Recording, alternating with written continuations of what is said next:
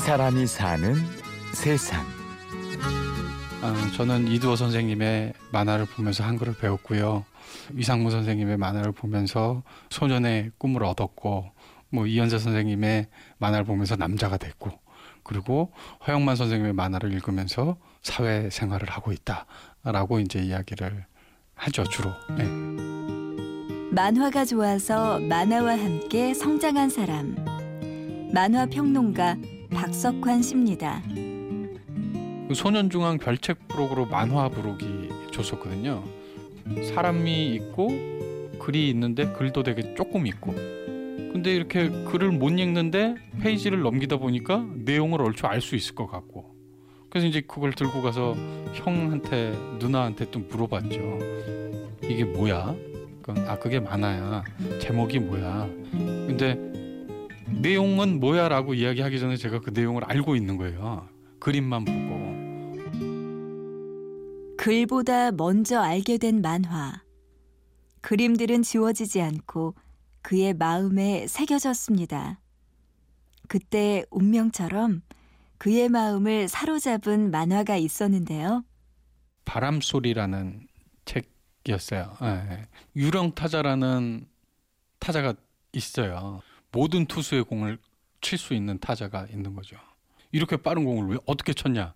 라고 하니까 이제 그 유령 타자가 빠른 공은 바람 소리를 내지. 어, 내가 친 건 바람 소리였어. 뭐 이런 대사를 했는데 이게 안 되면 저걸로 하면 돼. 뭐 그런 식의 느낌으로 받아들인 것 같아요. 제 삶에 굉장히 큰 영향을 끼쳤죠. 그에게도 유령 타자처럼 바람 소리만 듣고 공을 쳐야 하는 순간이 찾아왔습니다. 그냥 좋아서 하고 싶다는 마음 하나로 만화를 그리기 시작했는데 천재 소년 같은 사람들이 너무나 많았던 거죠. 고등학교 때 이제 작가 문화생으로 활동도 했었고 대학 다니면서 사보 만평이나 이런 걸 그리기도 했었고 어, 주간 신문에 이런데 어, 만화를 연재하기도 했었죠. 어, 그림 그리는데 재주가 있는 줄 알았는데 무대에 가서 봤더니 선수들이 너무 많은 거예요. 원래는 문해 창작을 전공했죠. 뭐 소설도 쓰고 시도 쓰고 그랬는데 어, 재주가 창작보다는 평론에 있었던지 어, 평론을 하게 된 거죠. 좋아하는 일을 발견하고 그 일에 평생 미칠 수 있다는 건 행운이죠. 하지만 흔한 말로 만화가 밥을 배불리 먹여주지는 못했습니다. 좋아하는 일이냐, 돈을 버는 일이냐.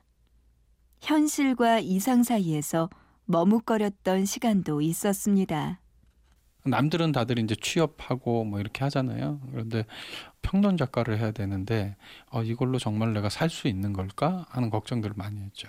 마침 그때 만화학원에서 강사로 좀 일을 해달라라는 요청이 와서 그러면 오후에는 만화학원에서 강사로 일을 하고 오전에는 학교에 나가고 뭐 그렇게 이제 지내왔죠. 그래서 그렇게 꿈을 놓치지 않고 있으니 길은 열리기 시작했습니다. 어, 종이 말고 디지털로 만화를 하면 좋지 않을까? 라고 이제 생각을 하고 뭐 문해지나 이런 곳에 몇 곡지 썼는데 그 글을 본 어떤 분께서 어, 내가 적당한 비용을 투자할 테니 인터넷 만화 사업을 한번 해보지 않겠습니까? 라고 물어보더라고요. 최초는 아니었지만 어, 거의 최초의 준하는 어, 인터넷 만화방 서비스를 이제 개설을 해서 운영을 했었죠.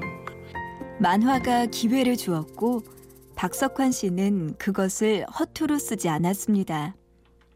그리고 그것은 삶의 유용한 무기가 되었죠. 만화책 읽던 꼬맹이가 만화 한번 그려보려다가 어, 만화 평론을 하게 되면서 회사도 한번 운영해 보고 기관에서 지원 사업 도 해보고 학교에 와서 이제 애들도 가리키고 있고 뭐 만화가 제게는 그냥 큰 핏줄 같은 것 같아요. 만화책들로 가득한 그의 연구실에는 향기가 납니다.